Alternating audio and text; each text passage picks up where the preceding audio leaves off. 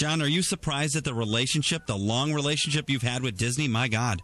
Yeah, 18 years now. I don't question it. I don't want to jinx it. I'm just glad that they, they haven't lost my number. right.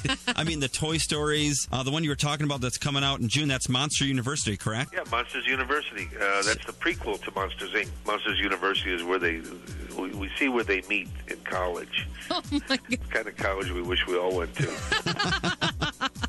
Any talk of ever uh, hitting up the Cheers scene again and getting the old crew back together?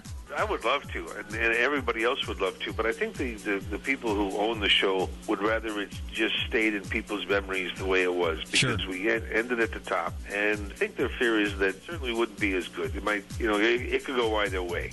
And so you you want people to remember you as young, vibrant, uh, 30 year old, I, guess. But uh, it's the, really the writers, the producers, the, the people who own the show that they don't want to do it.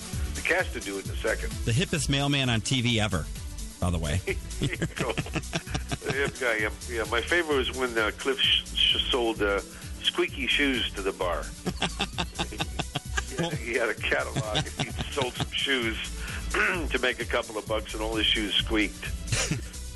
Well, my uncle Dick, boy oh boy, if he's listening to the show this morning, he was a mailman for over 30 years. He was the real life Cliff, yeah. I mean, a real mailman in Racine, Wisconsin, doing his thing. It's a pleasure to have you on the show. I can't tell you. Oh, thank you.